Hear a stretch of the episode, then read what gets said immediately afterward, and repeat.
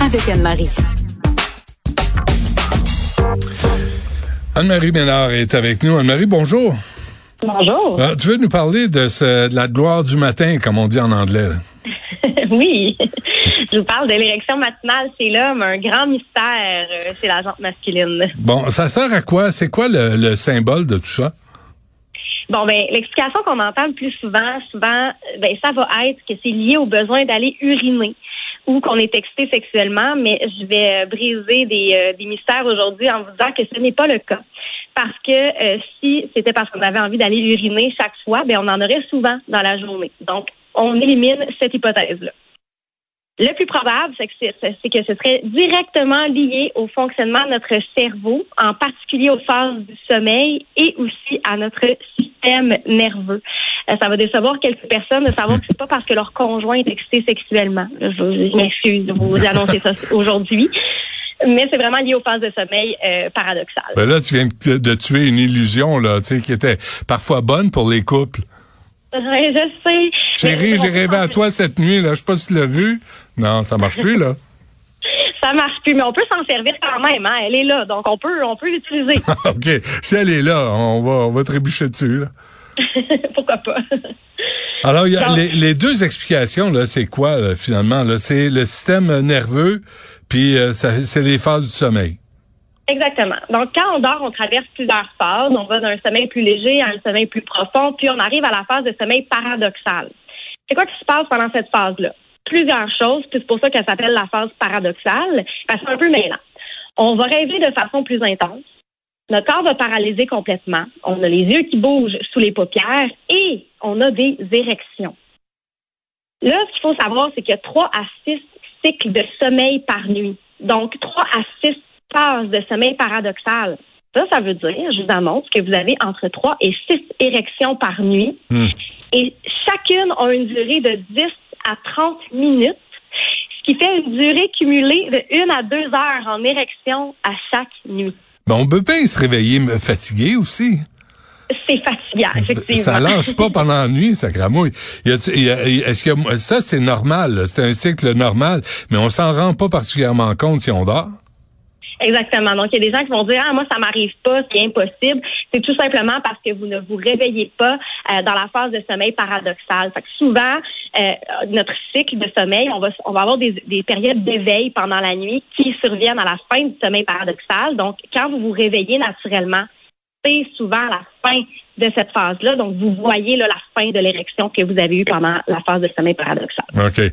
Puis, euh, l'activation du système nerveux parasympathique, Exact. Donc là, ce qu'il faut savoir, c'est que quand on a une érection, c'est parce que notre système nerveux parasympathique est en marche. On a deux types de systèmes nerveux. On a le système sympathique et le parasympathique. J'essaie de vulgariser ça. Le système sympathique, lui, il augmente la tension artérielle. C'est lui qui active nos muscles. C'est lui qui tient le pénis en état flaccide. Parce qu'il y a des muscles qui retiennent le pénis dans cet état-là. Et quand on est dans la phase de sommeil paradoxal, on a le système parasympathique. En, anglais, on dit le point and shoot pour s'en rappeler. C'est lui qui c'est lui qui réduit la tension artérielle, qui agit sur la digestion, la croissance. Fait en gros, si vous voulez avoir une érection, vous pouvez pas être dans le système sympathique. Ça fait du sens parce que c'est lui qui serait activé si vous étiez en train de vous faire courir après par un lion dans la rue. Mm-hmm. Et on veut pas être en érection pendant qu'on se fait courir après par un lion. Non, non, non, tu veux pas t'enfarger de toute façon. C'est ça. Fait que le système parasympathique doit absolument être engagé, puis c'est lui qui est, euh, là lors de la, la, phase de sommeil paradoxal. C'est pour ça aussi qu'il y a des gens qui ont de la difficulté à avoir des érections parce qu'ils sont trop stressés. Et on veut être en mode relax. Donc, il faut activer le système parasympathique qui est le mode qui entre là d'emblée lorsqu'on est plus euh, relax. OK. Quand on n'en a pas, là, quand un homme en a pas, euh, ah, excuse-moi, j'ai utilisé le mot homme, mais bref, tu comprends ce que je veux dire. Quand un homme en, a pas, c'est, est-ce que c'est un problème de santé? Donc, il faut pas nécessairement s'inquiéter. Il y a plusieurs raisons là, pourquoi elle est absente. D'abord, j'ai mentionné tantôt, euh, ça peut être parce qu'on ne s'en rend pas compte. Ensuite, il peut avoir des problèmes au niveau du sommeil. Des gens qui font de l'apnée du sommeil ou qui ont une perturbation dans leur cycle, qui ont peut-être même pas de sommeil paradoxal. Donc, il faut aller justement régler le problème à la source au niveau du sommeil. Mais c'est vrai que euh, lorsqu'il y a une dysfonction érectile, on va souvent questionner à savoir est-ce que vous avez des érections le matin? Si la réponse est oui, on serait moins dans la mécanique physiologique, on serait plus dans un, peut-être un, aspect plus psychologique. Mm-hmm. Hein. Mais euh, ça peut être un bon indicateur des dysfonctions érectiles, mais pas tout le temps. Donc, inquiétez-vous pas si vous en avez pas toujours. Ce n'est pas nécessairement un problème là, au niveau des dysfonctions érectiles. Mais si vous avez une dysfonction érectile et que vous n'avez pas d'érection le matin, là, ça serait peut-être important d'en parler avec son médecin. C'est bon. Euh, on n'a pas le temps pour les éjaculations nocturnes. Ben, regarde, disons 30 secondes, Anne-Marie. Ben, en fait, c'est un peu la même chose. Ça se passe dans la même phase et c'est pas tout le monde qui en a. Euh, on en aurait plus souvent à la puberté qu'à l'âge adulte, mais ce serait les gens qui se masturbent peu qui en auraient le plus. Donc, si vous voulez avoir des éjaculations nocturnes, ben masturbez-vous pas. fin de l'histoire. Parfait. Anne-Marie Ménard, professionnelle en sociologie. Un gros merci d'avoir pris la relève, Anne-Marie. C'était très sympathique.